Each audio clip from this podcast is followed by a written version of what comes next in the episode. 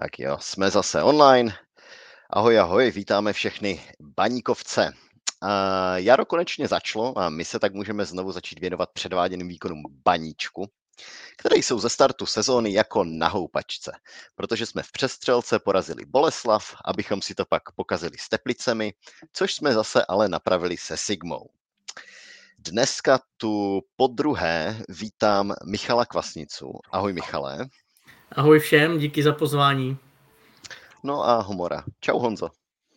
Dobrý večer všem a hlavně zdravím malého Kubu, který dělá vlastní podcasty. A některé jsem slyšel a až je pustí ven, tak všechny ostatní podcasty to můžou zabalit.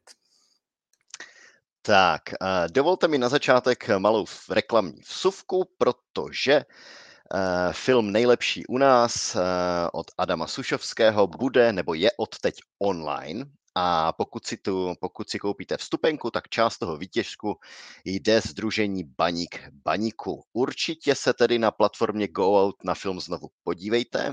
A máte tam s ním, tuším, i ty další dva.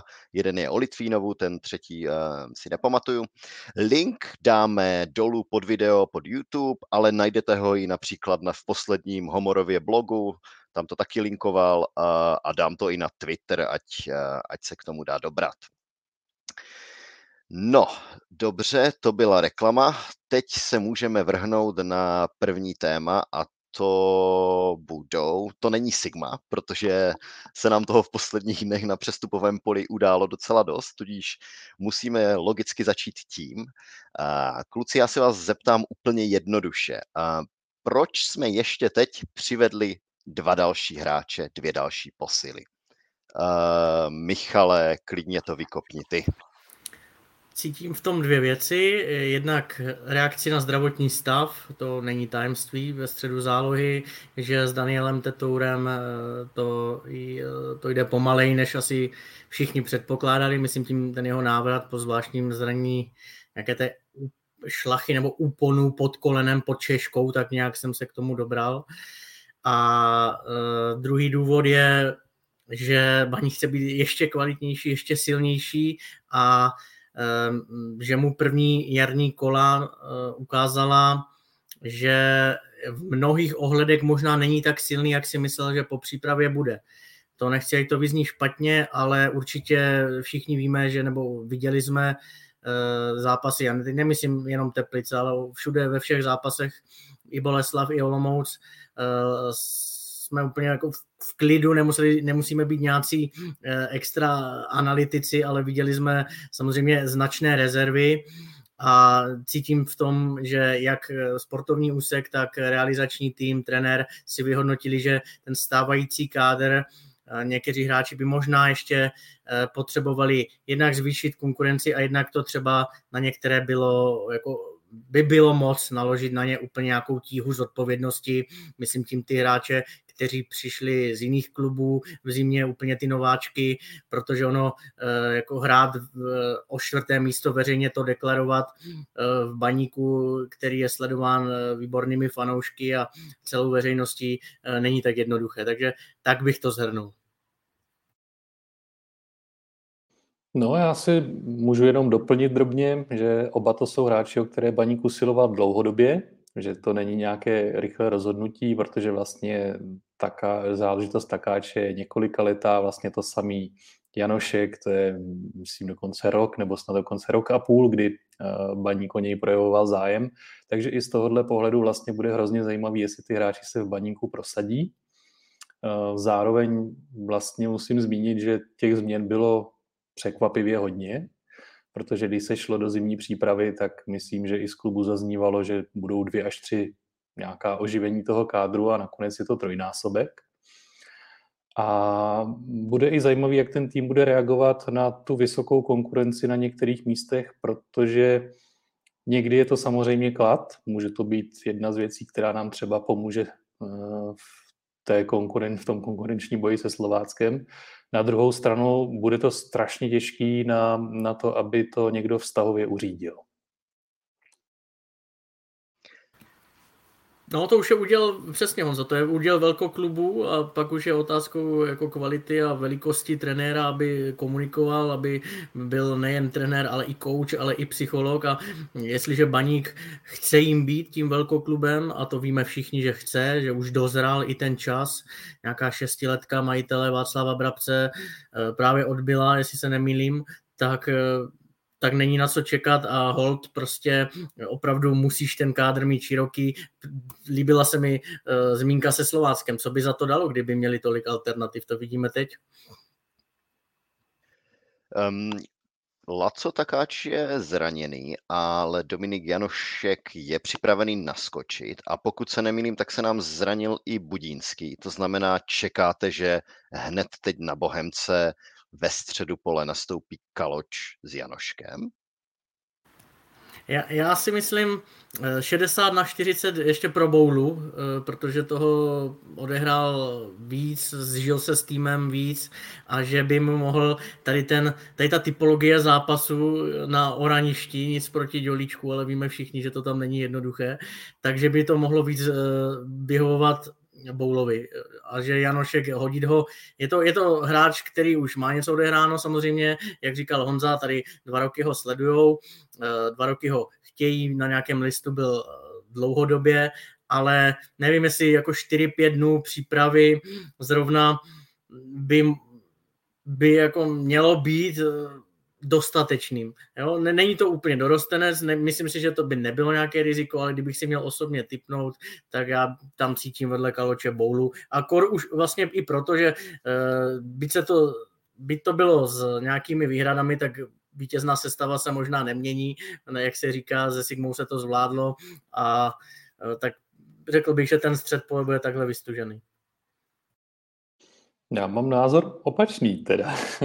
To je já, si myslím, že, já si myslím, že uh, trenér cítí, že směrem dopředu vlastně, co se týká postupných, ty křídla moc zatím nefungují. Trenér hodně stál o to v zimě, aby se vyměnili ty hráči na postu křídel, protože nebyl úplně spokojený s tou křídelní hrou. Ta změna nastala a myslím si, že všichni zatím vidí, že to taky zatím není to pravé ořechové, možná brzo hodnotit, ale možná už z toho nějaké závěry dělat jde, ale zároveň vlastně tím, že vypadl Dan Tetour, tak se nedaří ani ty postupné útoky tím středem, což jako vždycky byla alternativa tomu vyrábět si nějaké šance a vlastně eh, během toho jara Baník si ty šance dělal převážně z těch standardek, což se nepovedlo vlastně v zápase s Teplicem a byl to jeden z důvodů, proč ten zápas dopadl, jak dopadl. No a podle mě na to trenér bude muset nějak reagovat a na Bohemku pevně věřím, že pojedeme vyhrát a může to být prostě to, co, to, co e, bude i překvapení pro toho soupeře. A já z toho mám ještě takový trošku pocit, um, když, si, když si se sumíruju, koho tam v tom středu teda máme. Dobře, je tam Kaloč, Boula, je tam uh, Tetour. Dobře, když se uzdraví, bude tam on, bude tam ten Janošek. Je to trošku signál, že možná klub odsune na vedlejší kolej Budinského, kterému se tak neúplně vždy v těch zápasech daří? Nebo je to moc, je to moc odvážná provokativní otázka? Ještě se tam dere ze sporu mladý Šín, konkurence začíná být veliká, bude to, bude to začátek konce Budinského v baníku? Ne, takhle nedivil bych se, ale souvisí to s tou úplně jako mou první odpovědí, jak se ptal, proč přišli ti dva hráči, no tak protože evidentně jako spokojenost s některými není. A jedním z nich si myslím, že je Lukáš Budínský, byť je otázkou teda, proč vlastně teda přicházel, jestli se hodí vůbec do tohohle stylu, ale dobrý, to je na delší vyprávění, ale určitě je to hráč, který si zatím za půl roku, no, skoro tři čtvrtě rok nevybojoval nějakou extra silnou pozici. Nejen tou minutáží, ale ani těmi vlastně jako výkony i v tom relativně krátkém úseku, nebo když hrál, tak jako, že by si člověk řekl, řekl si o sestavu, tak to se mi snad ani ne, nepamatuju, že by se mi to v téhle sezóně stalo. A svým způsobem mě to mrzí, protože mám uh, pořád zafixovaného Lukáše Budínského nejen z Karviné, kde měl neskutečná čísla, následně v Boleslavi taky tu první sezónu, jak to opakoval, ale tak situace byla jiná, zase baník hraje jinak a někdy si to hold nesedne, ale takže to Honzo cítím přesně tak, jak říkáš. A jsem rád, že do toho výčtu středních záložníků eh, neřekl Šimona Faltu, protože Šimon podle mě vůbec jako střední záložník není. Eh, on umí hrát s balonem, umí hrát technicky, ale když už, tak určitě ne jako ve dvojce v tom, 4, v tom 4-4-2, co hrál baník poslední půl hodinu. On může hrát takového toho volného, tu desítku, ale jinak jsme asi viděli, že to nebylo úplně to pravé ořechové. Jo, tady souhlasím. V podstatě si nedovedu představit, co by se muselo stát, aby Lukáš Budínský se stal jedním ze základních členů toho kádru, aby pravidelně nastupoval v základní sestavě. Považuji to za nepravděpodobné a z tohohle pohledu si podle mě toho musí být vědomý ten hráč a třeba se ještě nějaké řešení toho hledat bude. Samozřejmě to zranění jako mu ublížilo i po téhle stránce, pokud by byly nějaké úvahy, že by třeba mohlo doplnit nějaký jiný tým. Na druhou stranu ještě můžu krátce doplnit, vždycky se říká, že ono, my, my sice můžeme tady kritizovat Lukáše Budinského, ale On i ten jeho příchod třeba zvednul Nemanja Kuzmanoviče. Konkurence zdravá věc, jo, zase to vytvořilo tlak na někoho ostatního, takže eh, jo, tady bral bych i tenhle jako vedlejší efekt. Nemanja nesmrtelný zase se ukazuje, že pro baník eh, tak vel, velice důležitý článek a mno, mno, vlastně už byl jednou nohou, o tom jsme se už bavili v létě pryč, takže i, i tohle jako mělo svůj efekt. Já to nemyslím jako kritiku Lukáše Budínského. Já to prostě beru, že někdy se to nepovede, někdy prostě nezafunguje ta týmová chemie nebo pozice toho hráče v tom herním systému je vlastně jiná, než všichni čekali. A takové věci se dějou, no, to se stává v každé profesi a, a s Kuzmou je to, je to zajímavá poznámka, správná a ono vlastně to je taky něco, co se, co se trochu opakuje. Že? To taky nebyla záležitost jenom toho léta, to bychom se mohli bavit i předtím, nebo vlastně teďka o té zimě, kdy chvíli trvalo, než nakonec eh, ta smlouva s ním byla prodloužená, ale, ale tam eh, asi zase není žádné velké tajemství, že kdo o prodloužení té smlouvy s Kuzmou nesmírně stál, tak byl trenér, trenér Ondra Smetana, který si strašně váží jeho pracovitosti, kterou v každém zápase prokazuje. Tak jo, díky kluci, já, já už nás přehodím na zápas eh, se Sigmou. Um, už se, nebo mně se někdy zdá, že si Ondra Smetana tím divokými, těmi divokými výsledky chce vystřídat angažmá někdy tady u nás v Nizozemsku. Výsledky 4-3-3-3-3-2. Ale pak najednou přišel takticky uh, opatrný souboj se Sigmou, který skončil uh, jenom o jednu branku a museli jsme rozhodnout eh, pomocí krásných nůžek pokorného a ten tak rozjásal všechny, kteří konečně mohli zase na tribuny. A mm, první otázka je jednoduchá. Porazil podle vás baník Sigmu jejími zbraněmi v tom smyslu, že hrál trpělivě, počkal si na tu šanci, eh, na tu jednu standardku a tu pak proměnil? Michale. Eh, já si myslím, že ne, protože tohle nejsou zbraně Sigmy. Eh, Václav Dílek je přesný opak toho, co jsi říkal. Trpělivost eh, a čekání na chybu soupeře nebo respektive na jednu šanci, to vůbec jako nezapadá do nějakého trenerské šablony. On, se, on chce donutit soupeře k chybám, hrát vysoko, hrát aktivně. Mnohdy se to nedaří, ale takový je ten záměr. Takže aby to odpověděl, tak jejími zbraněmi ji, ne, ji neporazil a zároveň si nemyslím, že by i Baník jako by vytasil zrovna tyhle zbraně, že by hrál trpělivě. On hrál opatrně, to jo, to bylo jasný. Po, po tom výprasku s Teplicema bylo jasný, že e, obezřetnost, důslednost, nějaká bezpečnost bude na prvním místě. A zbytek té otázky byl, jestli si počkal na svou šanci. No já bych spíš za to vyzní, že jsem moc kritický, ale on přečkal šance soupeře, tam se to lámalo, tam ta hrana mezi jako úspěchem a neúspěchem v tom zápase byla hrozně tenká. Tam stačilo, aby, řeknu to naplno, olomoučtí nezakončovali jako mladší žáci. Tam chyběl důraz i kvalita, první dotek a lepší domluva a, a chyběl jim, respektive nad bývalým Honza Laštůvka v brance. Myslím si, že dlouho ještě pak nespali, co jsem slyšel, tak byli eh, hodně v úvozovkách naštvaní na, na to, jak je opět vychytal. Není to poprvé, co Sigmu vychytal Honza Laštůvka. Takže spíš takhle.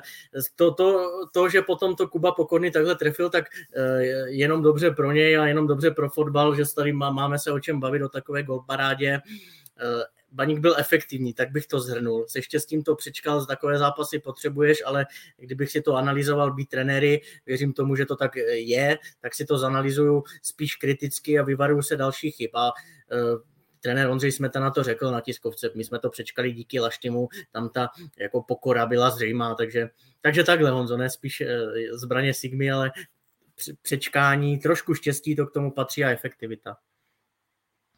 Hmm. Jo, do 60. minuty ten zápas se dá si považovat za vyrovnaný. Eh, mě překvapilo, že některými příznivci byl jako hodnocen velmi kriticky. Mně ten zápas přišel docela zajímavý. Eh, jasně bylo tam dost nepřesností, ztrát míče, ale prostě oba ty týmy se snažili něco tvořit, nějakým způsobem hrát a, a toho soupeře přetlačit v té 60. minutě nebo kolem té 60. minutě, když eh, Ondřej Smetana vystřídal, tak si myslím, že vlastně tím chtěl jakoby dát podnět k tomu, aby ten baník jakoby víc zatlačil tu Sigmu a vlastně stal se pravý opak. Jo, objevily se mezery, Sigma tam měla tuším tři jako fakt šance, který teda po tom gólu trochu, trochu volali, tam perfektně zachytal, zachytal Laštůvka a pak eh, ten zápas už prostě spěl k tomu, že skončí remízou a nebylo už jakoby moc, moc uh, asi variant, jak, jak, to, jak ho rozhodnout. Prostě čišelo z toho, že buď to bude nějaká standardka, nebo individuální chyba, nebo předvede někdo něco mimořádního, no a nakonec se spojili ta první a třetí věc a, a byla to ta povedená standardka, kdy konečně teda baník, uh, dařili se mu v Mladý Boleslavi, vyhořel při standardkách, proti Teplicím, kdy jich měl devět, nezakončil ani jednu.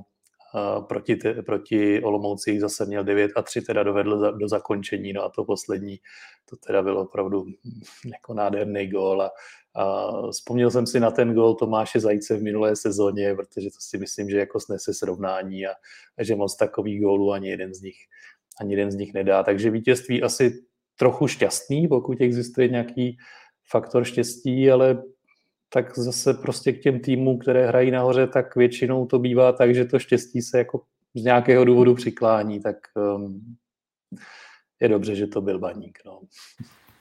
No, za týden si za ten, na ten průběh nikdo nespomene, jak tady bychom se mohli bavit o Plzni, jak vyhrává letošní zápas, letošní sezóně zápasy, takže tři body má Baník, jak říkal trenér Jílek, jo, prostě zasloužil si, protože on tu branku trefil, my, my jsme ji netrefili, my jsme trefovali Laštůvku, Kuba Pokorný to trefil nádherně. A poslední věc, jestli můžu, velké riziko, trenér Smetana, jak říkal Honza v té 60. minutě, ale vyšlo mu. Jo, tam to samozřejmě 0-2, kdyby to skončilo, tak se bavíme o něčem jiném, ale ve finále i ten Jirka Klíma vlastně mu na ten gol nahrával těmi zády, tím důrazným soubojem vyhraným po standardce. Vyhrálo se, šel do rizika, nakonec tam dal i poprvé Pe- Peťu Jaroně mladýho, takže velké riziko a klobouk dolů. Dobře, dobře, když navážu na to štěstíčko, tak se zeptám na ostrý zákrok Jiřího Bouly v prvním poločase, 20. minuta tuším. Byl podle vás jaký? Žlutý, oranžový, červený? Honzo. No, já jsem o tom chvíli po tom zápase přemýšlel, no, protože ten zápas by téměř jistě vypadal jinak, jo, kdyby, kdyby tam padla ta červená. A pak jsem schválně si pustil, za co padlo těch šest karet v tom zápase a jako musel jsem se tomu aj smát, protože úplně nejrazantněji je ten rozočí uh, uděloval za řeči. Jo. To vždycky se rozběh, vytasil tu kartu, ukázal to tomu hráči. Chápu, že tím chce utnout jako nějaké emoce na hřišti v tom, ale, ale v, kontextu, v kontextu toho, za co ty žlutý byly, tak um, to působilo prostě úsměvně a, a z těch žlutých, který padly po faulech, tak to byl jednoznačně nejtemněji žlutý faul. Uh, a Popravdě řečeno, udělat někdo takový zákrok na hráče baníku, tak asi budu upřímný a budu říkat, že to červená být měla. Za, za mě červená a je úplně jedno na které straně, na kteréhokoliv hráče, v, jaké, v kterémkoliv zápase. Eh, rozhodčí měli, nebo jezdívají na školení, po klubech, po týmech, měli předsezónní tiskovky a tohle semináře a tohle je jeden jako, tohle je jeden z těch zákroků, o kterým si oni řekli, že prostě tohle je červená. Já se divím, že když v dnešní době je video a všichni jsme pak viděli, za mě neúmysl, ale je, to už na to se nikdo neptá. Koliky dojeli nad kotník, si myslím, Krištofa Daňka někam nad kotník a holení kost, zaplať pán Bůh se mu nic nestalo. A když jsem potom dojel domů a viděl sestřih zápasu z Lín Slovácko, Michal Tomič ze Slovácka, chystal se ke střele na hranici 16 balon, teď nevím, jestli mu někdo vypích nebo mu uskočil a tu, tu stoj, došlápl taky na hráče, na hráče z Lína, jasná červená. Tak to mně přišlo ještě mnohem, mnohem méně červenější, než byl Boulův zákrok, takže abych se díl nerozkecával, za mě tady ty zákroky jsou prostě red.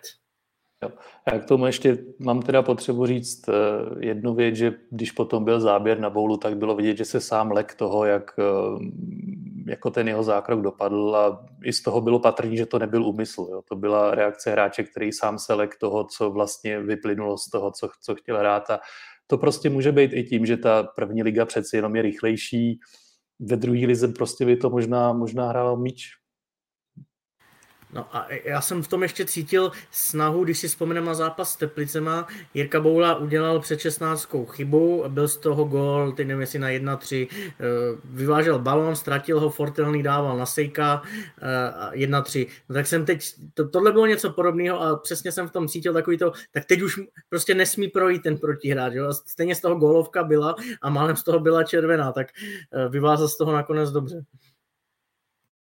No já se k vám přidám je to teda nezvyklé na fanouškovský podcast, ale já si taky myslím, že to byla jasná červená. Já jsem takhle, já když jsem ten zákrok viděl a viděl jsem tu opakovačku, tak jsem měl takový ten moment toho, protože jo, fandíte tomu svému klubu, tak jsem měl ten moment toho, že jsem se sám jako, já jsem si říkal, ty no tak on jde ven, a, při, a důvod, proč jsem si to tak myslel, je, že takhle se ty zákroky začaly hodnotit, že když tam ty špunty máš tak vysoko, nebo jak to říct, a, a prostě tu nohu takhle víš a, a sejmeš toho protihráče, no tak většinou už tě ti rozhodčí vyhodí, no a ještě tím, že tam je ten VAR, tak on si to může zkontrolovat a, a, a jako dává se za to červená. To znamená, v tom, když se bavíme o takovém tom kontextu celé té ligy, tak Eh, mi to přišlo, že to vyhodnotil mimo, jakože to vyhodnotil jinak, než se tak hodnotí většina těch zákroků třeba tuto sezónu.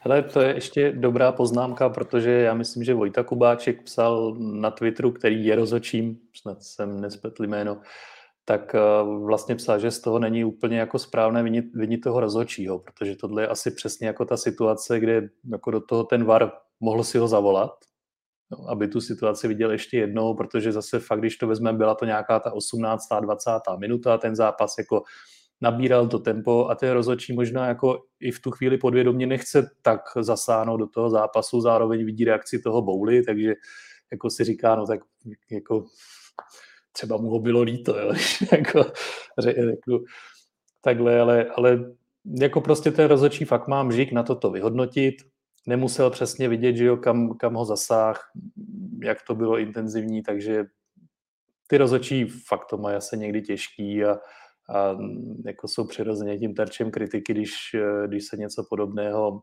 odehraje na tom hřišti a podle nás, fanoušků, eh, třeba to nevyhodnotili úplně, úplně přesně. No. No a teda hlavního rozhodčího bych samozřejmě taky nevinil, ale ti teda u toho varu dostali co, chlebíčky ne, ve Vítkovicích, nebo co zatím vidíme? Je, je to zvláštní, jako Přesně, já jsem taky myslel, že to byl jenom šlapák, ale potom člověk si to pustí eh, a vidí, jak... Ono, on už to měl těžký na tu dlouhou nohu, to už ji samozřejmě nestáhneš, ale prostě viděli jsme všichni, kam ta kopačka šla a opravdu ještě, ještě to zopakuju naposled. A kdyby měl ten Krištof jako zlomenou nohu, tak to nikdo by se nemohl divit. To bylo štěstí, že jako po té minutě stal a hrál. Jo, tohle je fakt za mě, že to, to musel na videu vidět. Jako, a proto jsem ještě i jako nemile překvapen, že pak komise rozhodčí napíše eh, v komuniké, že vlastně to byla hraniční situace 50 na 50, tak zase eh, krýme všechny, kteří jsou za obrazovkami, no. Mně to přijde směšné. Tak to zase mohlo, já jsem to vnímal tak, že, že buď opravdu jako nejsem pravidlový expert, anebo prostě chtěli toho rozhodčího podržet, protože jinak ten zápas odřídil velmi dobře. Jo. Tam si nevybavuju nějakou jinou situaci, kterou by vlastně ten rozhodčí řešil nějak, eh, nějak zásadně špatně, eh, nebo špatně tak, abych, abych si to pamatoval. A, a no, to, to bychom možná mohli hodnotit celý ten princip varu, že jo. Tak jako vždycky člověk čeká od nějaké novinky, že to přinese něco lepšího, ale ono to tak vlastně být nemusí. Přinese to prostě zase jiný typ chyb. Dobře, pojďme k příjemnějším tématům, aspoň pro nás příjemnějším.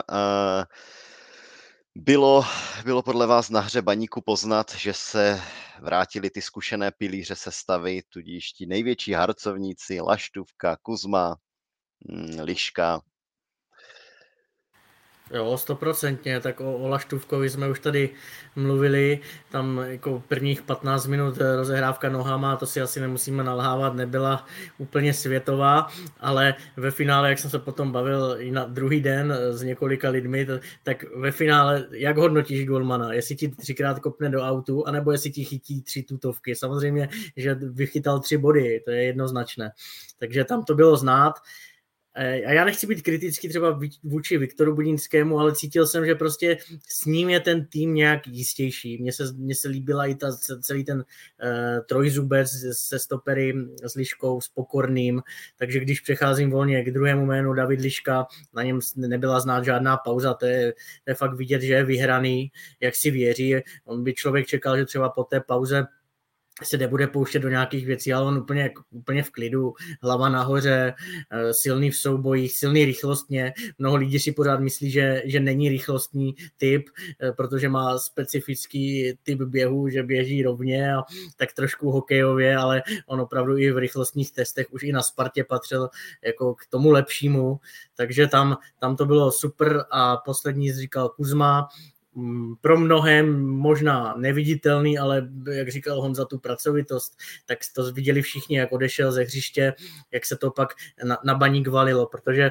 ta je nejen pracovitost, ale poctivost. On je přesně ten typ, když jsem psal blog o příchodu Šimona Falty, tak Šimon není typ jako do nepohody, eh, který to zvedne, když se nedaří. A Kuzma to zvedne, když se nedaří, protože chce, eh, strhne ostatní, jde na něm vidět zápal maximální. Mu se x věcí nepodaří, technická chyba, občas mu ujede center, skazí kličku, ztratí balon, ale člověk mu to tak nějak jakoby promíjí, protože převažují ty plusy v tom, v tom nasazení, takže tohle Baník potřeboval, byť rozhodl, kdy už na hřišti nebyl, tak si myslím, že to je pořád jako důležitý, důležitý článek sestavy. Stoprocentně všichni tři pomohli. Jsem stejného názoru, že všichni tři měli vlastně poměrně značný vliv na to, jak ten zápas dopadl. Uh, navážu asi na to, co jste, Michale, říkal ohledně uh, laštůvky v brance, jaký vliv to mělo vlastně na celou tu defenzivní práci. A já, když jsem o, o tomhle tématu přemýšlel, tak vlastně mě úplně stejné vychází k tomu Davidu Liškovi, jo, protože mně přijde, že on, přestože jako tolik toho nenamluví, ale přijde mi, že když hraje on v té obrané čtyřce, tak jako ty hráči k sobě tak jako líp lepěj, nebo jak bych to nazval, jo? že prostě má nějakou asi mentální sílu nebo schopnost mentálně působit i na své okolí, ať už je to tím klidem, nebo tím, že on uh, způsobem, kterým dává ty přihrávky, tak vlastně uh, málo kdy vystaví ty spoluhráče nějaké složité situaci. Tak uh, se mi ta obrana s ním prostě líbila, líbila mnohem víc než v těch předchozích dvou, dvou zápasech a udržet čisté konto se baníku moc nestává, no, takže v tom rozhodně se dá hodnotit ta, ta obraná práce celého týmu kladně. No já tím rovnou můžu přejít do té další otázky, protože se samozřejmě musím zeptat na, na Pokorného, ale mm, jenom dodám, že mě, mě překvapilo, že vlastně naskočili, protože Liška naskakoval celou dobu se Svozilem, naskočil s Pokorným a vlastně to vypadalo tak, jak to popisujete, že jak, jako by spolu hráli vlastně celou sezónu. No a, a ten, ten eh, další dotaz míří právě na Pokorného, který v podstatě taky by se dal brát jako jeden z, z těch zkušených harcovníků, když on je v kádru baníku skoro, skoro nejdéle. A... Úplně nejdéle, ne? Promiň, že No, do dokonce, úpl, dokonce úplně nejdéle, když odešel Azevedo, že? No, no, no, úplně nejdéle. Um, já jsem se chtěl zeptat napřímo, jestli, jestli si tím gólem vystřelil základní sestavu. Honzo. No, to je otázka, která mě vlastně taky hrozně zajímá. Jo. Mm. Protože, protože eh, mně přijde, že Ondra Smetana umí s hráči komunikovat velmi dobře, ale přijde mi, že se dvěma hráči tam jako něco, co neumím popsat, možná se pletu, ale jako, že to úplně nešlo, že si nějak nesedli. Jeden z nich byl Adam Jánoš, kdy mi přišlo, že prostě nedokázali si spolu možná některé věci vyříkat, ale jako dodávám opravdu, beru to pohledem zvenku jo, někoho. A ten Kuba Pokorný si myslím, že to vlastně v tom baníku měl taky těžký. Jo. A to nejenom kvůli tomu, co, co vlastně zažil e, tím, že vypadl z té sestavy na podzim, kde ještě na jaře vlastně se tak nějak jako střídal vedle, vedle Strnatyho e, s, právě se Svozilem, ale i ohledně toho, co zažil už předtím, že jo, v baníku, protože vlastně přesně přicházel ze Znojma do druhé ligy, pak když baník postoupil, nakoupil nějaké jiné hráče, tak měl takovou zvláštní pozici, skončilo to vlastně hostování v Hradci, kde ale nakonec taky nějaké části sezóny ani nehrál, pak se vrátil do baníku, taky se vlastně na nějakou část ocitnul v Bčku, pak zase po trenérem Páníkem najednou se stal členem sestavy, který byl vlastně jasný, to jste nemuseli číst, kdo tam na stoperu hraje, že, jo, že to bude pokorný stronaty. Uh, a mohl zase jako špatný období pak prožívat svozil, že jo, který přišel, seděl na lavičce, přestože třeba tu přípravu taky měl tehdy dobrou. No a teďka vlastně ten podzim fakt, fakt byl těžký v tom, že se na to hřiště nedostával a když se dostával, tak některé ty jako štěky třeba několika minutový, tak eh, vlastně pro hráče, který je v tom nejlepším věku, někdy nastoupil třeba na tu pozici že jo, toho defenzivního záložníka, eh, tak asi to nemusí úplně působit dobře jo, na toho hráče. A v zimě že jo, bylo velký téma, jestli mu bude umožněno jít někam hostovat nebo přestoupit. Byl součástí různých přestupových nebo hostovacích úvah, takže ten hráč eh, věděl, že o něj někde zájem je. Eh, zároveň vlastně furt nepřicházelo to, že by se někam přesunul, tak eh, myslím si, že si užil, užil prostě svoje a bude zajímavý, jak, jak, jak prostě bude vypadat ta sestava v těch příštích zápasech. Jo. A to, co jsem říkal před chvílí o, o Davidu Liškovi, tak si myslím, že ten Kuba Pokorný vlastně trochu trpěl vedle Strnatyho tím, jak ten, jak ten CEO má tendenci být dominantní. Jo, že prostě jde do každého souboje, Eh, chce to všechno urvat na sebe, což je pro tým dobře, ale pro toho, kdo hraje vedle toho hráče, to někdy dobře být nemusí a vybavuju si třeba tu situaci, kdy se vlastně srazili na Spartě a pak z toho byl gól. A většina lidí, co jsem se s nima bavil, tak vlastně to připisovala za vinu pokornému, ale tam se přeci srazili dva hráči, kteří jako šli, chtěli hrát míč a jako neumím vyhodnotit, který, který ho měl hrát, ale bylo to, bylo to tím, jak byl vnímán jako dominantní ten CEO, tak to bylo připisováno jako chyba, chyba pokornému. No. Tak eh, vedle lišky prostě takové situace nenastávají v té obraně. Jo. Takže si myslím, že Kuba Pokorný vedle lišky vlastně může to, co předvedl proti Olomouci, tak klidně opakovat často. A jestli dostane šanci na Bohemce, tak možná zase vlastně dojde k tomu zvratu a zase se stane on tím, tím základním členem té jedenáctky a budou načuření, že jo, vozil s takáčem, že nehrajou. Myslím, že pozice pravého stopera baníku před zápasem na Bohemce je jedna z nejdiskutovanějších za poslední měsíce, že na to jsme zvědaví všichni. Eh, soudě dle toho, co říkal trenér na tiskovce, tak eh, bych si vsadil, že nastoupí jako Pokorný, protože říkal, řekl si o sestavu, tak to prostě je. Eh, kdo si kdo zahrál dobře, nemůžu říct nic, nic jiného. pak člověk samozřejmě ví, jak to je, přesně jak, jak říká Honza, že ten vztah není ideální, že sází na toho Jardu Svozila víc, že Jardu Svozila mm, bere za takového vedle toho Davida Liška, Lišky za jako dominantního druhého uh, muže defenzivy, uh, že mu to opakuje, že mají dobrý vztah. Důvěra je tam jako úplně jiná než uh, důvěra v Jakuba Pokorného. No a teď Baboráč samozřejmě. Teď, teď postavíš Pokorného a naštveš si svozila, kterýmu, se kterým si v takovém úzkém kontaktu za ten půl rok a vytvořil si uh, takový vztah a důvěru, Eh, že ho tam hned po jednom zápase nevrátíš, anebo postavíš svozila a de facto jako popřeš to, co jsi řekl nejen na tiskovce, ale popřeš i to, že prostě eh, ten kluk podal bezchybný výkon. A teď vůbec neberou ten gol. Nušky, nenušky, berme, že on opravdu hrál výborně, eh, gol byl, byla třešnička, takže je to složitý, na druhou stranu on za to tady nastínil hned, hned na začátku. Tohle je prostě stádium už velkého klubu, eh, konkurence na všech postech, tlačenice, eh, boj o místo na tréninku, konkurenční prostředí, teď ostatně proto Baník ten širší, šir, širší kádr má, aby i ty tréninky byly kvalitnější. Jenomže pak to samozřejmě musí korespondovat s tou psychologií, s tou komunikací, s nějakou jasnou vizí, eh, aby jsme se nedočkali toho, že nastoupí jako pokorný a den na to odejde ještě do Polska.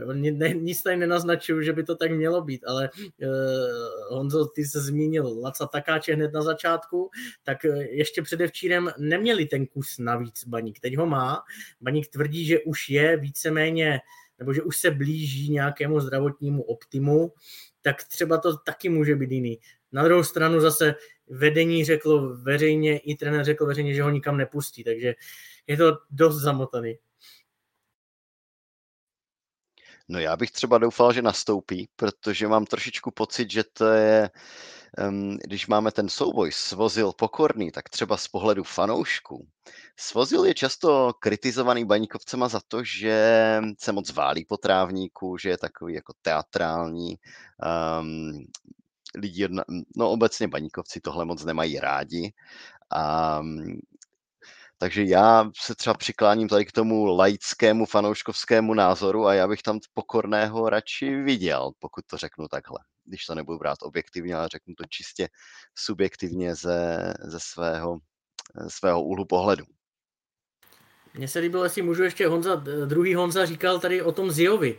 Zio byl velmi dominantní, ale i komunikačně. A já si myslím, že po odchodu Patricia trenér hledal někoho, kdo by to vyvážil. A ty kom, on je, přesně jak říkal, Jarda je víc slyšet než ten Kuba, víc si to řídí. David je spíš introvert, za ním mluví výkony. Jo, takže možná v tu chvíli to hrálo pro toho Jardu, protože zase eh, Kuba je na můj vkus zase až moc hodný. A v minulosti udělal pár chyb třeba z toho, že nebyl, když to řeknu, takový, taková svině na tom hřišti, omlouvám se všem, ale někdy je třeba být, jako někdy prostě musíš válčit. A on má jiný styl, elegantní, on si myslím, že v 70% ligových týmů by hrával v základu, že to je stoper, eh, se kterým se dá pracovat a ještě zdaleka není podle mě na svém jako maximu, ale rozumím i tobě, jako ty, ty, je to fakt eh, podle mě 50 na 50 mezi op, fanouškovskou i veřejn, jako obcí veřejnosti. A Kuba Pokorný trochu dojíždí na to, že jako chytrý kluci to mají ve fotbale vlastně jako těžký. Jo. Někdy opravdu přemýšlej, přemýšlej o těch věcech eh, mnohem víc třeba než některý, který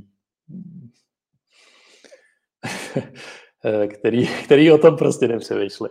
Tak a, a, a No ještě něco jsem k tomu chtěl říct, a teď mi to vypadlo. Jo, že když jsem říkal, že, že ti hráči jsou načuření, když nehrajou, tak ale ještě zase to chci doříct, že v podstatě fakt je to jenom reakce na to, že nehrajou, jo, protože co tak jako zase zvenku, jak to na člověka působí, nebo co se doslechne, tak vlastně všichni ty tři kluci, kteří se o ty dva posty perou, tak eh, ty vztahy mezi sebou mají jako velmi dobrý.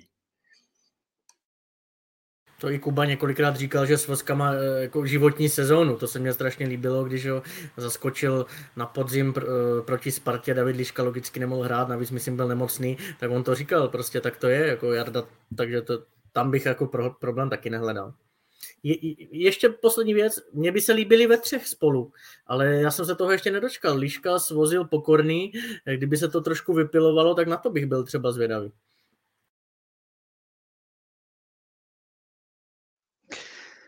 Dobrá, dobrá, dobrá.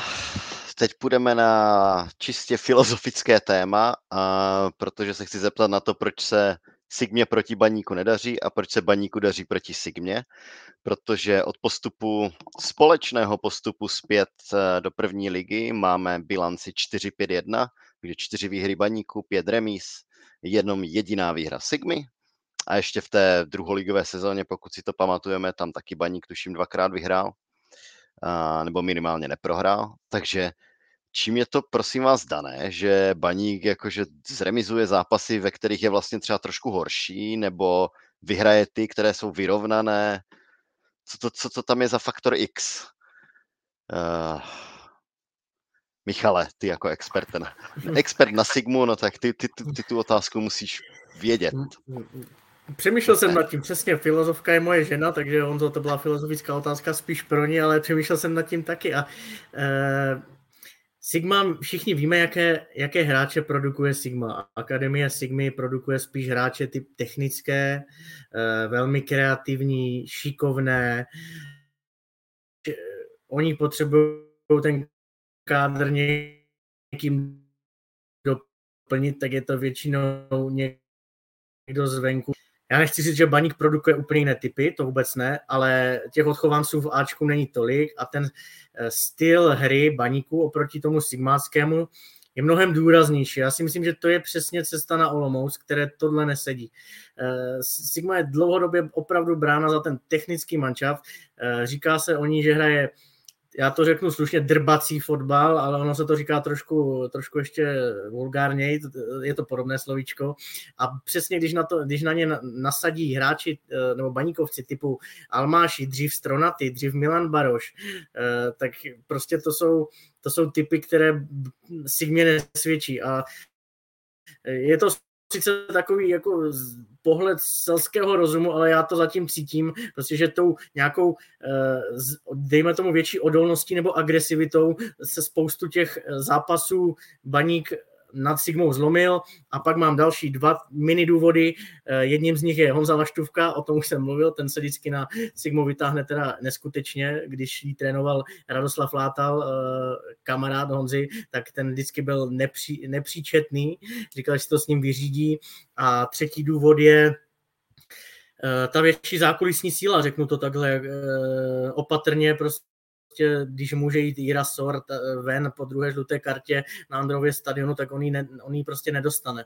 I když může jít Jirka Boula ven, tak on ji taky nedostane. A tím bych to radši uzavřel. Hmm. Já jsem o tomhle tom taky přemýšlel a mně přišlo, že Sigma možná chodí do těch zápasů vlastně přemotivovaná. Jo, mně trochu přijde a právě možná je to tím, že, to, že je tam hodně těch odchovanců, takže s tím baníkem vlastně bojují už od těch opravdu mládežnických kategorií, že jo, je to takový největší rival, se kterým se, se měřejí. Ta Sigma dlouho vlastně měla pozici za minulého vlastníka, částečně za současného, že byla před tím baníkem, pak je tam jako ty vzpomínky, že ten baník ji vlastně dvakrát poslal, že jo, do té do druhé ligy, takže to všechno může hrát nějakou roli, že i v těch zápasech, kdy ta Sigma měla možnost eh, to zlomit v ten svůj prospěch, tak eh, k tomu nedošlo. A pro baník, pro baník může hovořit může hovořit to, že jednak tam vždycky někdo, někdo podá ten dobrý individuální výkon, kterým třeba dokáže vyrovnat, tuším Almáši vyrovnával, že v Olomouci ten zápas, který taky nevypadal dobře. Eh, teďka Kuba Pokorný, předtím zase ten zápas vyšel jiným, třeba Mlaštůvkovi pravidelně.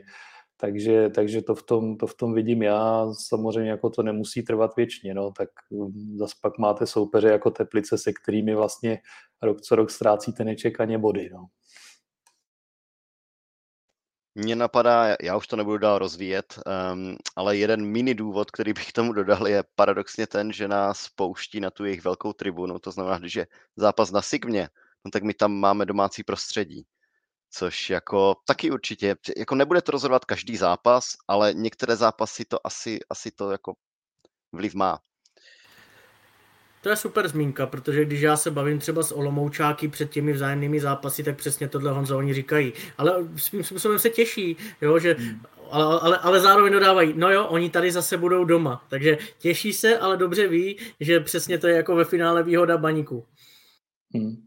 Jo, a já ještě dodám, že vlastně mně přijde taková ta trochu nevraživost i od těch realizačních týmů, což zase jako z nějakého důvodu trochu víc vidím u té Olomouce, vůči, vůči tomu baníku. A ty fanoušci, jako nehledal bych zatím jenom nějakou moc zákulisí, prostě mm, opravdu ten tlak z toho publika na ty rozočí si zase jako neuvědomujeme tím, že nejsme v kůži toho rozočího. Ale když na vás několik tisíc lidí řve něco, tak to si myslím, že je trochu ousko každému. Jo. A to musí podvědomě působit na ně. Dobrá, dobrá, dobrá. Tímto uzavřeme um, Sigmu a pojďme se vrátit ještě rychle k Teplicím, protože to byl zápas, který spustil lavinu. No, uh, na sociálních sítích jsme byli, jsme ukazovali velkou nespokojenost, protože přece jenom dostat čtyři góly na domácím hřišti od předposledního týmu, to se vám nestane každý den, ani každou sezónu. A nám se to teda povedlo. A další, co to spustilo, bylo volání po odvolání trenéra Ondřeje Smetany. Část fanoušků by si asi přála změnu, protože tvrdí, že se ten tým příliš herně neposouvá, mm, že hrajeme možná na ně moc jednoduše. Někteří tvrdí, že máme v každém zápase prostě jenom štěstí, i když mi přijde zvláštní, že šťastný klub by byl čtvrtý. No, takže ta otázka znovu jednoduchá. E, není nesmysl vyhazovat výsledkově úspěšného trenéra? Michale. Já, já myslím, že se obecně řadím k lidem, kteří jako spíš eh, budou ty trenéry hájit, dokud to jde a dokud nebo a práhnout potom, aby všechno nebylo jako hned, nebo nějaký neúspěch dílčí nebyl hned řešen výměnou trenéra. Ale musím říct, že rozumím jako oběma táborům, tak jak tady Eh, Honza, druhý Honza mluvil o tom, že někteří eh, hráči o fotbale přemýšlejí víc, tak někteří fanoušci o fotbale přemýšlejí samozřejmě víc. Že jim nestačí jenom prostě vidět eh, ty tři body do tabulky, ale že si myslí, že by se třeba z toho kádru dalo vymačkat víc, ať už bodově, ať už opravdu herně, že by se nemuseli ztrácet zápasy, jako jsou s Teplicemi, eh, že by jako nemuseli být zápasy typu Zlín, kde eh, nepamatuju, aby se Baník jako modlil za to, za remizu. Jo? To, to nepamatuju, tam to mohlo skončit 6-2 a nikdo by se nedivil. Takže chápu i nespokojené tábory a souvisí to taky s tím, že prostě Baník má obrovskou fanouškovskou základnu. Tohle prostě v Plzni zase tak řešit nebudou. A e, teď se na mě budou zlobit, protože vyhráli, vyhrávali tituly, hráli ligu mistrů a podobně, ale oproti e, tlaku tady prostě v Ostravě a oproti tomu diváckému fanouškovskému zájmu, a jde to vidět i na Twitteru, na všem, tak je, to je neporovnatelné. Takže samozřejmě eh, je jasné, že eh, názory, ať už je jakýkoliv eh, názor ostravského fanouška se dozvíme častěji než názor plzeňského fanouška. A chápu je oba dva tábory. Za mě by si teda, abych to zhrnul, zkrátil, mělo říct vedení, jak, jak, jak chceme hrát, co chceme hrát, kam se chceme jako posunout. Stačí nám to takhle, šlo z toho udělat víc, podržíme trenéra, nebo jestli, mají, jestli to mají dané tak, že evropský pohár rovná se automatické prodloužení smlouvy. Nevím, třeba ta dohoda existuje. Vím, že majitel Václav Brabec je hlavně fixovaný na výsledky. Co se budeme jako povídat, je to hezké eh, na to, kolik dává prostředků do mládeže, tak si myslím, že by měl jako trošku víc eh, tlačit na to, aby těch mladých váčků eh, odchovanců bylo ještě víc, ale ve finále stejně ho zajímají jenom výsledky. O tom zase svědčí to jeho vyjádření, když se spouštili oslavy 100 let, Eh, Honzo, my jsme se tam potkali, tak jsme potom kecali a on řekl, že eh, Ondra Smetana je velký sympatiák, rozhodli jsme se pro něj, no ale když prostě třikrát, čtyřikrát, pětkrát prohraje, tak asi zase budeme muset sáhnout. Jo, takže eh, tady jde jenom z tohohle, z téhle věty lze jako poměrně selsky vypozorovat, že u něj je to opravdu o výsledcích. Kdyby to u něj bylo, eh, nebo u celého baníku, nějak jako koncepčně mít nějakou jednoznačně danou linku, strategii, po které se budou držet, po které budou ty hráče vychovávat, posouvat, eh, včetně herního stylu, tak si myslím, že by to bylo lepší. Jo, dokud, takže já nemůžu odpovědět za Aloise Grossmana, za Michala Biláka, za Václava Brabce, jak jsou nebo nejsou spokojení. Chápu, že někteří nejsou. Někdo řekne, že navíc navíc eh, Baník nemá, že podívejte se na rozpočty a kádry té první top trojky, ano, s tím se souhlasit samozřejmě dá, ale i tak si myslím ještě, že by, že by tam, že tam rezerva je, že těch bodů mohlo být víc a že těch zápasů takzvaně na hraně je strašně moc, jo? Že, že by to mělo mít jako trošku víc pod kontrolou ten baník, protože jak jsme mluvili tady o Sigmě, i v té Boleslavi, kluci, co si budeme povídat, tam byly taky hodně šancí prostě soupeře, jo? Ta, buď to teda nazvěme štěstím a úspěšný trenér mývá štěstí, Pavel Vrba je brán za eh, štístko posledních 10-15 let, anebo prostě se to jednou zlomí, protože ten faktor štěstí ti nebude v tom fotbale fungovat, to je konečně. Jo, uh, já začnu takovou, tak, takovým jako vtipem, že řada řada fanoušků hraje fotbal, manažere a určitě, určitě vidím, jak by byli nadšený, když by je někdo odvolal ze čtvrtého místa s tím, že nemají neuspokojový herní projev. Jo. v té hře. to by přineslo spoustu kladných recenzí. Myslím si, že to vůbec není na pořadu dne v klubu. Jo, takové úvahy. Do konce sezóny si myslím, že nevím, co by se muselo stát, aby, aby k něčemu takovému, takovému došlo. To by fakt muselo být nějaké série jako katastrofálních výsledků a to si zase myslím, že k síle, vzhledem k síle toho kádru tak k tomu nedojde. V těchto dnech je to vlastně rok, co Ondřej Smetana tým převzal a možná je dobrý si vzpomenout na to, v jaký situaci ho převzal, že nebyly ani dobré výsledky, ani nebyly dobré vztahy a ani úplně jako stoprocentně nefungoval, nefungovala ta komunikace nebo nějaké to, nějaké to propojení toho trenéra s tím vedením klubu. Nebo tak jsem to tehdy vnímal, že to vlastně byly tři věci, které stály, stály za tím, že, že uh, trenér Kozel skončil. No a vlastně, když se podíváte na všechny tři tyhle věci, tak uh, myslím, že se dá objektivně říct, že fungují lépe. Výsledky, co se týká bodového zisku, jsou fajn. Baník střílí hodně gólů.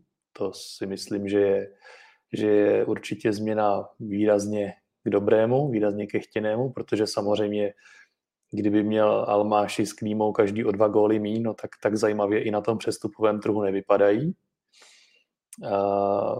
Vztahy myslím, že jsou velmi dobré, že ta kabina funguje dobře, že tam prostě nedochází nedochází k nějakým problémům, takže i to ten trenér zatím nějakým způsobem zvládá.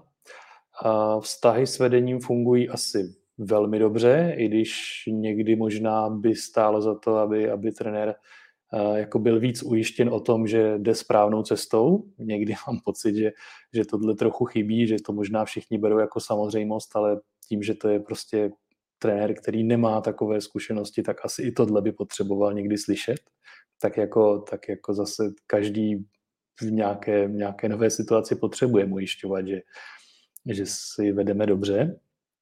No a mně přijde, že tím, jak on opravdu pochopil, že to je obrovská šance pro něj kariérně a mám pocit, že tomu fakt dává úplný maximum, a strašně na sobě pracuje. To vlastně říkají i lidé mimo klub, že prostě furt má tendenci se o fotbale bavit, je otevřený jiným názorům, poslouchat je.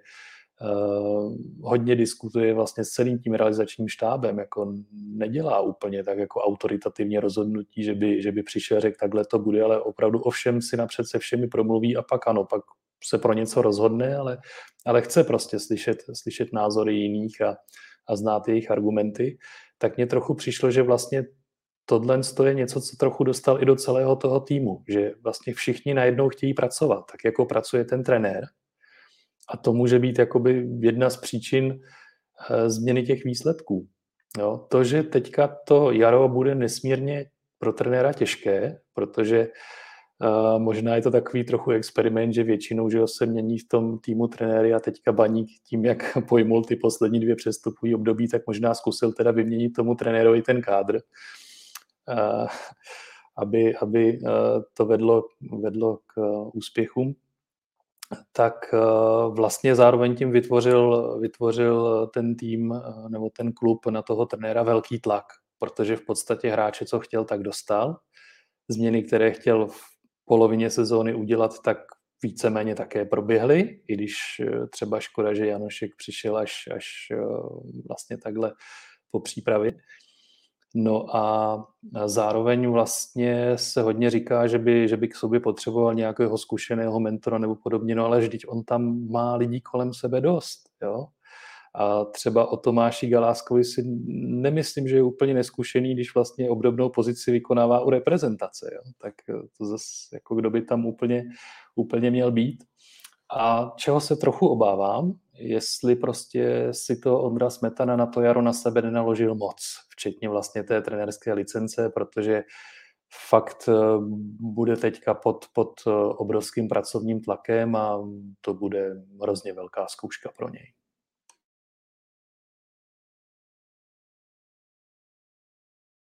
Dobře, já už, já už k tomu asi nebudu nic víc dodávat. Um, mě vždycky jenom napadne, že když se volá po odvolání, nebo jakože po nějaké změně, že koho za něj, to, to teda, to bych... Já, já si moc nedovedu představit, koho by Baník angažoval, kdyby neměl z jakéhokoliv důvodu Ondru Smetanu, protože to by bylo teda extrémně těžké um, rozhodování. A jenom dodám ještě takovou poslední úplně fakt v suvečku, že třeba Pavel Vrba ve Spartě taky mi úplně nepřijde, že by tam z toho týmu udělal něco jako extrémně výkonného, systémově pracujícího a to je jo trenérské jméno, takže asi nejsme úplně jediní, kdo bojuje s tím, že, že ta tvář, že je sice výsledkově úspěšný klub, ale, ale, ale některé výkony se fanouškům nelíbí. No ale co se fanouškům líbí, tak to je nasazování mladých. Protože z ničeho nic máme za sebou dva zápasy, v nich naskočil Petr Jaroň a Matěj Šín. A já se chci zeptat na Matěje Šína, jestli si podle vás zaslouží na jaře ještě jednu šanci. Přesvědčil vás? Přesvědčil tě Honzo? No a tím, že mládeži čas nevěnuju, což je samozřejmě chyba, a, tak to fakt bylo zjevení jako úkaz a hrozně se mi líbil v té přípravě. A, jak jsme jak vlastně jsme dneska tady probírali, že, že Sigma vychovává hodně těch technických rychlých hráčů, tak vlastně i Baník v případě Šína ukazuje, že takové hráče vychovat umí. No, a, ale zároveň platí jak o něm, tak o Jaroňovi, že uh, ta liga je fakt o něčem jiným. Jo? Já jsem vlastně dával na Twitter, že, že oba dva ty hráči obstáli pohybově, technikou, rychlostí, úplně bez problémů prostě tu ligu můžou hrát, ale kdy nastává jakoby ten, ta klíčová věc, kde se musíte lize přizpůsobit, tak jsou ty souboje. Jo, s tím vlastně i do dneška trochu, trochu bojuje Buchta, zlepšuje se v tom, ale to, to jako je věc, kde, kde se ukáže, jestli ten hráč jakoby tu top, top soutěž českou zvládne, zvládne nebo ne.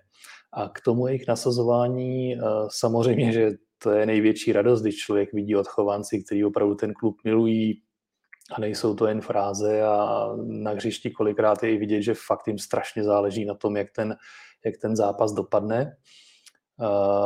A taky vlastně jsou to hráči, kteří se pak třeba do baníku, když se jim povede někam jít do zahraničí, tak jako vrace, jo? což je taky docela unikum, který si baník na té české fotbalové scéně drží. A jediný, co mě jako mrzí, že vlastně oba naskočili do těch zápasů ve chvíli, kdy najednou i na nich ležela ta tíha, že s tím zápasem je třeba něco udělat. Jo. A to je docela nálož na ty kluky. Vím, že někdy se říká, že ryba se má eh, hodit do vody, aby plavala, ale myslím, že těm klukům by prospělo, kdyby třeba příště dostali šanci ve chvíli, kdy baník povede o dva, tři góly, bude 20 minut do konce a ty hráči se nebudou muset bát, že třeba to budou oni, kdo udělá tu chybu. Jo, prostě hraje se v tu chvíli jinak a, a bylo by fajn, kdyby zažili i to. Já, já si pamatuju, já jsem byl v Jablonci, to byl uh, konec, ne minulé, ale té předminulé sezóny, poslední kolo, ale Kuba Droz nastoupil v základu. A tam už asi, hm, nepletu se, myslím, že už fakt o nic nešlo, to bylo v té nastavbě, kdy, kdy, kdy o nic nešlo. A on hrál velmi dobře, uh, protože, se, protože o nic nešlo. Uh, a přesně, Honza říká, když o něco půjde, když, tak ta hlava pracuje jako úplně jinak, zvlášť jako v soutěži, soubojové soutěži, kterou je Česká liga. Jako v tomhle mě kluku líto, že se nenarodili někde jinde, protože si myslím, že v jiných zemích by měli ten start do kariéry třeba mnohem jednodušší. Na druhou stranu kvalita by se vždycky měla prosadit, ale mají 65 kg oba, to jako tady v téhle v této lize to samozřejmě není jenom o souboji, ale na těch postech, co hraje třeba zejména Matějšín, tak jako ve středu pole se tomu nevyhneš. Když si chytrý hráč, tak můžeš na kraji někomu utéct, tak tam bych, tam bych ještě takový problém neviděl, ale ve středu hřiště opravdu tam tě to nemine, rameno na rameno, hlava, souboje a tak dále. Ale přál bych si, přál bych si, aby, aby eh, Matěj třeba dostal, nechci říct, nějakým lehčím zápase, ty, ty nejsou a pro baník nebudou, protože musí hrát do čtyřky. Ale přál bych si, aby měl trenér řeknu to vulgárně, koule na to, aby když to bude opravdu 50-50 a bude vědět, že střed zálohy zrovna dva, tři zápasy nehraje úplně v topu, tak ho tam prostě dal, jo, protože viděli jsme, zase je to samozřejmě jenom příprava, ale v lednu byl famózní. V lednu byl famózní a viděli jsme, když trošku odskočím do jiného sportu, když jsme na Slovácích eh, v hokeji, když tam prostě omladíte to tou bezstarostostí, tak o, o, někdy eh, to přinese té sestavě úplně jako jinou dimenzi, jiný atribut, eh, že ti kluci prostě hrajou fotbal. Hrajou, oni si přišli zahrát fotbal a jako neřeší úplně v hlavě, že se hraje o body, o prémie, oni mnoho, navíc ani ty prémie nemají takový jako jejich kolegové, ale jo, tím chci jenom říct, že tady i ten aspekt občas, jako když je hra nějaká strnulá, nejde to, kor, když on mě typologicky připomíná třeba Daniela Tetoura, tak já bych jako ho chtěl vidět. Chtěl bych ho vidět vedle těch zkušenějších, v té plné palbě, v té plné sestavě bych chtěl vidět uprostřed, aby byla ta součástka Matěj Šín. A zajímalo by mě, jak by si vedl. Já ale teďka, jak jsem dořekl to, co jsem říkal, já tak mě vlastně napadlo, že možná jsem to uchopil z úplně opačné strany, než jsem měl, protože možná naopak vlastně ti hráči by to mohli sami v sobě cítit, takže ten trenér v něm měl obrovskou důvěru, když je tam dal v tak těžkém okamžiku. A zase je to možná o tom, jak, jak se potom s těmi hráči pracuje, že kdyby za nima někdo došel a ty vole, ten ti musí věřit, když jako tě tam dá jako 0-0 se Sigmou nebo 1-3 s Teplicema nebo za jakého stavu tam šel, tam šel Matějšín. Uh, ale jak uh, Michal zmiňoval toho mladého hráče v Jablonci, tak já jsem si vzpomněl ještě, ještě na událost starší, když uh, tam dal páník Bolfa doprava. Jo, a, a to mně přišlo, že i, i, v tu chvíli nechci, nechci trenéra Pádníka z ničeho podezřívat, ale že v tu chvíli chtěl i tomu realizáku ukázat fakt v té mládeži nikdo není. Jako, jo. Což vůči tomu hráči, pokud by to tak bylo, tak, tak, tak to bylo smutný. Jo. Dobrá, dobrá, dobrá. Ehm, protože se pomalu listě blížíme ke konci, tak si dáme poslední téma nazvaný ambice. To je moje oblíbené, protože ambice máme vždycky nejvyšší, nejlépe titul. A, ale na to se ptát bohužel nemůžu vzhledem k těm bodům, no tak se zeptám na ty realistické, jak to vypadá se soubojem o čtvrté místo. Tady zase máme update ze včerejška, protože víme, že Slovácko ztratilo dva body s Pardubicema, tudíž jsou za náma, tudíž jsme skutečně čtvrtí. Um, Michale, jak to vidíš? Budeme se Slováckem hrajem za tři zápasy. Uh, myslíš si, že to čtvrté místo Baník uhájí? Já jsem před jarem typoval čtvrté Slovácko, pátý baník, takže teď nebudu dělat chytráka, ale je k tomu, a otáčet názor, ale je k tomu teď nakročeno tak, že baník má jako ideální šanci, když vidíme to rozpoložení Slovácka, prostě udělat ty bodíky navíc. Eh, on zazmíňoval široký kádr, to je jednoznačně, co by za to Martin Svidík dal, prostě ten hraje ve 12, 13, 14 lidech max, tam když se baníku nepodaří nebo nezahraje dobře křídlo, tak to může otočit. Celá liga by dala, eh, nebo by brala dvojci Klíma Almáši. Stoperu, není, tam není problém, jo? Tam, jako, eh, tam jenom jde o to, to sladit, vyladit, eh, na, ideálně rychle zapracovat třeba toho Dominika Janoška a sbírat pravidelně body, vyvarovat se průšvihu typu Teplice a můžeš jet opravdu na to Slovácko za těch 14 dní jako relativně v klidu, navíc baníků, vyhovuje ta pozice, kdy oni si slezou trošku do bloku a pak vyrážejí za rychlými kontry. To je pro Kuzmanoviče, Ekpaje eh, jak dělané. Jo? Ne, ne, aby, aby oni byli dominantní i, ve, eh, i v tom typu zápasu, kdy ti někdo přijede betonovat, tak si myslím, proto přišel třeba Dominik Janošek, protože takový typ tam eh, chybí, když je zraněný Tetor, když je zraněný Budinský. Dominik Janošek je přesně na tohle dobývání, z hloubky vezme si balon, chce hrát, umí dát průnikovou přihrávku, kříženě otočit balon, takže to je zase jako e, přináší něco jiného do toho týmu. Ale teď jsem trošku odskočil, čtvrté místo má Baník v rukách, je plus dva, mají stejně bodů, takže stačí už všechno vyhrát e, a je to. Ale bude to těžký, jako já si myslím, že zase teď jsem si dělal legraci, teď je Slovácko samozřejmě v, nějaký, v nějakým útlumu, eh, myslím si, že je to i tím, že Martin Sedík eh, pravidelně přepaluje tu přípravu a oni mají pozvolný ty starty. Eh, je to i tím, že ten kádr je přestárlý, řeknu to natvrdo, a je to i tím, že si myslím, že už to je trošku okoukaný, ale ta kvalita si myslím, že se projeví. Ještě bych je jako vůbec nějak, nebo vůbec bych neslabil takhle. Na Slovácku se přepaluje tradičně. a je to prý cítit i na tom stadionu vždycky. Ale já bych to Slovácko taky nepodceňoval. Jo, prostě teď jim nevyšly tři kola, ztrácet bude nepochybně i baník. Zase jako je to vlastně paradox, že před chvílí jsme se bavili o tom, jaká je vlastně pozice, nebo jak je vnímána pozice fanouškovskou veřejností trenéra Smetany. On během během tří kol otočil to, že jsme tři body na Slovácko ztráceli, že jsme dva, dva body před ním. Já si myslím, že Baník opravdu udělal, co mohl pro to, aby měl vytvořené podmínky k tomu, aby to čtvrté místo uhrál. Dost možná vlastně, kromě té šíři kádru, kterou jsme zmiňovali, zmiňovali tady opakovaně, tak budou velkou roli hrát ty vzájemné zápasy protože tam bude ve hře 6 bodů a pokud by jeden z těch týmů dokázal oba dva ty zápasy vyhrát, tak uh, už zase prostě tom, ten druhý musí něco honit. A počet kol se bude zmenšovat. V nadstavbě ty týmy potkají kvalitní soupeře, proti kterým se lehce sbírat body nebudou. Tak, jak je teďka ta tabulka, tak možná všechny ty první tři týmy budou mít o co hrát, takže nějaké polevení se tam úplně předpokládat nedá. Takže bude to zajímavý příběh, no, kdo skončí čtvrtý a, a já trochu jenom mám obavu, jak, jak jako bývá někdy ten osud krutý a, a vůči baníku možná někdy obzvlášť, tak že vlastně se může stát, že to čtvrté místo uhraje a přesto to nebude stačit na ty, na ty vysněný poháry, který by si pan majitel a fanoušci a vlastně všichni všichni po té dlouhé době už asi zasloužili.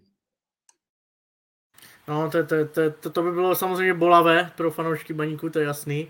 Eh, mně ještě napadá, co hraje pro baník, jsou, je návrat fanoušků. Já si myslím, že to udělá x bodů navíc, když bude chodit 8 tisíc na Vítkovicích. Viděli jsme některé zápasy bez lidí, že to prostě ty kluky třeba nevyhecovalo. Eh, chtě nechtě, když na tebe prostě potom spustí uh, tisíce lidí baníčku, my jsme s tebou, tak prostě hrábneš jinak. Prostě ty, ty oči se ti z, prokrví a jdeš na to hřiště úplně jinak, takže to si myslím, že je jeden uh, taky z atributů, který může hrát roli a on se baník koncentruje už jenom na jinou soutěž na rozdíl od Slovácka, ne? Slovácko ještě čeká čeká dohrávka, nebo čeká Mall Cup, tak tam by zase, jak jsem říkal, to Slovácko nemá tak široký kádr, takže další tříštění nějakých sil. Los hraje trošku proti Baníku, si myslím, všechno venku, ty těžké zápasy. Těžký.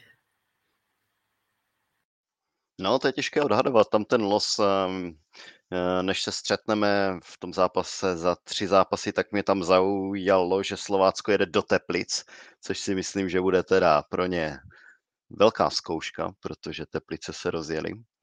Uh, no, uvidíme. Uvidíme, jak se to bude vyvíjet. A určitě si k tomu ještě něco řekneme v příštím podcastu, který pravděpodobně bude zhruba někdy po tom zápase se Slováckem, takže tam se k tomu určitě vrátíme. No a teď už, ehm, kluci, můžete odpovídat v podstatě jenom rychle. Um, to už jsou takové otázky uh, spíš srandovní. Myslíte si, že Laco může vyhrát korunu krále střelců s tím, že teď eh, to narážím na tebe, Honzo, ty jsi to hned oslavoval potom eh, po té prohře s Teplicema, chytal se z toho jako ten tonoucí stébla, že jako teda Laco je teď na, na, na špici z deseti eh, banány, tak myslíš si, že to může úplně vyhrát? Hmm. Hele, já jsem schválně koukal, jak to vlastně bylo v minulých ročníkách a jaká je průměrná produktivita Laca a ono vychází, že to vyhrát může, když se nezraní protože když vezmeme, že v současné sezóně má průměr přes půl gólu na, na 90 minut, tak to vychází, že by 5-6 gólů měl do konce soutěže dát, takže by byl na 16. A to by v posledních několika letech vždy na krále střelců nebo děleného krále střelců stačilo s výjimkou té sezóny, kdy Komličenko dal 29 gólů. Jo, ale zase přesně v tomhle tom taky možná i částečně nespravedlivé. Někdy jsou ty poslední zápasy, eh, jak třeba té základní části, tak té nastavby, protože možná si vzpomenete, jak v té loňské sezóně vlastně Hložek dohnal, že jo, v posledním kole Kuchtu dal tuším čtyři góly, že jo, Pavě nebo kolik a najednou máte krále střelců někoho, kdo byl třeba pátý jo, v té tabulce před posledním kolem. Brno to bylo, si myslím. Jo, jo. no. Zbrovce. Jo, no, tak to je vidět, že na tu Spartu kouká málo, no. což, což je v pořádku. Uh, takže, takže myslím si, že ano a je, já, když teda nestručně odpovím na stručnou otázku, tak uh, já po přípravě a prvním kole bych klidně sázel na klímu, ale uh, myslím si, že vlastně tím realizačním týmem ten, ten Laco je trochu upřednostňován i třeba vzhledem k tomu, že opravdu se dá očekávat, že v létě na něj přijde nabídka, která bude zase posune někam částky, které, které byly za, za Stronatyho nebo za Sora. Takže myslím si, že i z toho důvodu prostě bude nějaká tendence pokusit se o to, aby ten Laco toho krále střelců vyhrál. No, určitě má Baník po letech velkou šanci mít svého nejlepšího snipera ligy, to jako bez pochyby. Už jenom tím, že kdo je tam s ním na hrotu, eh, na, hrotu, na špici Bogel z formy, eh, jedničkou je teď chorý, Jurečka, ten má problémy sám se sebou, a i mentálně. Samozřejmě víme, co se kolem něho dělo v zimě. Kuchta pryč, Everton, pozor, ten jestli bude takhle pokračovat, tak ten to by byl zajímavý střelec. Pak je pryč Basy, jo, a pak tam je se, sešrocováno několik slávistů po sedmi, osmi gólech.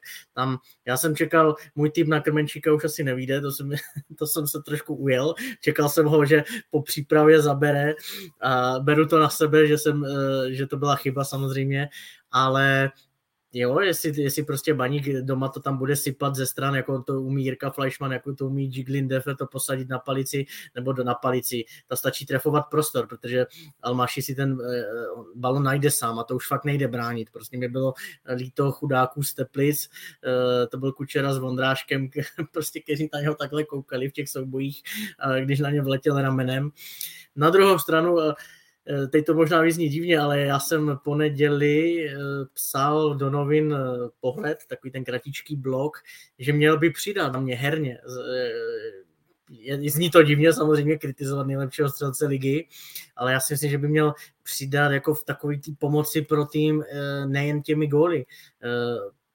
V technice, pracovitosti v pressingu, eh, v uhrávání těžkých míčů. Jo, když to porovnám s Jirkou Klímou, tak ten jakoby si myslím, že je platnější pro tým, jenomže samozřejmě útočníka dělají góly. Já, Michale, tím, že jsem podobné výškové konstituce jako Laco a, a na té pozici jsem si taky jako ten fotbal zahrál, eh, tak eh, jako taky to vnímám, že třeba na podzim měl zápasy, kdy pracoval mnohem víc po celé třeba té půlce útočné, kdy si prostě chodil pro ty míče, že jo, a to myslím proti Pardubicům měl to úžasné solo, po kterém snad nahrával na gol. A to určitě pravda je, ale myslím si, že jemu vlastně i nevyhovují ty terény, které jsou teď, které vyhovují spíš těm hráčům s nižším těžištěm a, a i to v tom může být, jo, že někdy to prostě vede, vede k pohybu, který pak způsobí, způsobí že mu třeba ten míč odskočí, nemá ho pod kontrolou, nebo že prostě má problém dostat se do nějakých soubojů a podobně. Jo, to každopádně mi úplně jasný, že se boří, to je jasně, jako z jeho, to, to, to beru, ale myslím si, že přesně v kontextu toho, jak ho, jak, jaký měl začátek podzimu, mně se zdá, že se jakoby něco zlomilo pozvánkou do repre a pak už ta pracovitost není, není taková, ne, jo? i ta hra bez balonu. On byl chválený za to, jak presoval všechno. Mně se nelíbil teda už uh, v Turecku, co jsem viděl ty zápasy v lednu a herně se mi fakt nelíbí. Aby si pro něho přišel jednou velkoklub, abych teda ještě citoval to, co jsem říkal v tom blogu, tak si myslím, že na tomhle musí přidat. Ono je hezký podívat se 10, 12, 15 gólů třeba dá, ale ty velké kluby už jdou jako i do detailu a to bychom se zase tady o datových analýzách asi mohli bavit dlouho. Tak jo, vyhraje baník v dělíčku na Bohemce a dála co gól?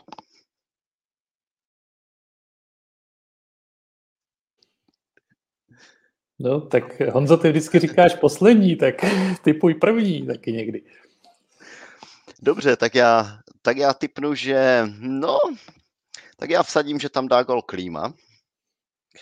A je, jako takhle. My tam samozřejmě za vítězstvím jet musíme. To k týmu, který je postaven takhle v tabulce, s kterým máme, já ještě v té otázce, to jsem nepřečetl, že máme s ním dobrou bilanci, z posledních let vyhráváme většinou, ale jako bývá to o gol, bývají to těsné zápasy.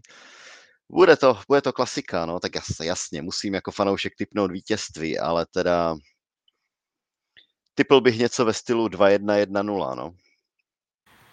Já si myslím, že Baník neprohraje, ale abych nebyl takový alibista, tak o gol vyhraje a rozhodne ten druhý útočník, co nastoupí po tom prvním. Nevím, jestli to bude Klima nebo Almáši, ale ten žolík, rozumíme si, tak to, ten, ten rozhodne.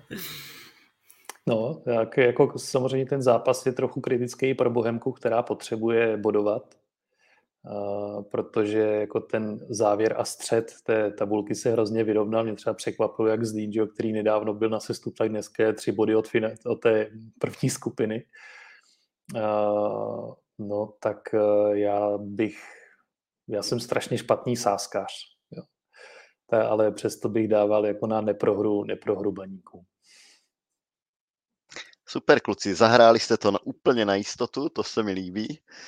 Uh, tak jo, děkuji vám, že jste toho dneska byli účastní. Uh, připomínám všem našim posluchačům, uh, aby znovu na platformě Go Out zhlédli film Nejlepší u nás, jehož část výtěžku bude Združení Baník Baníku.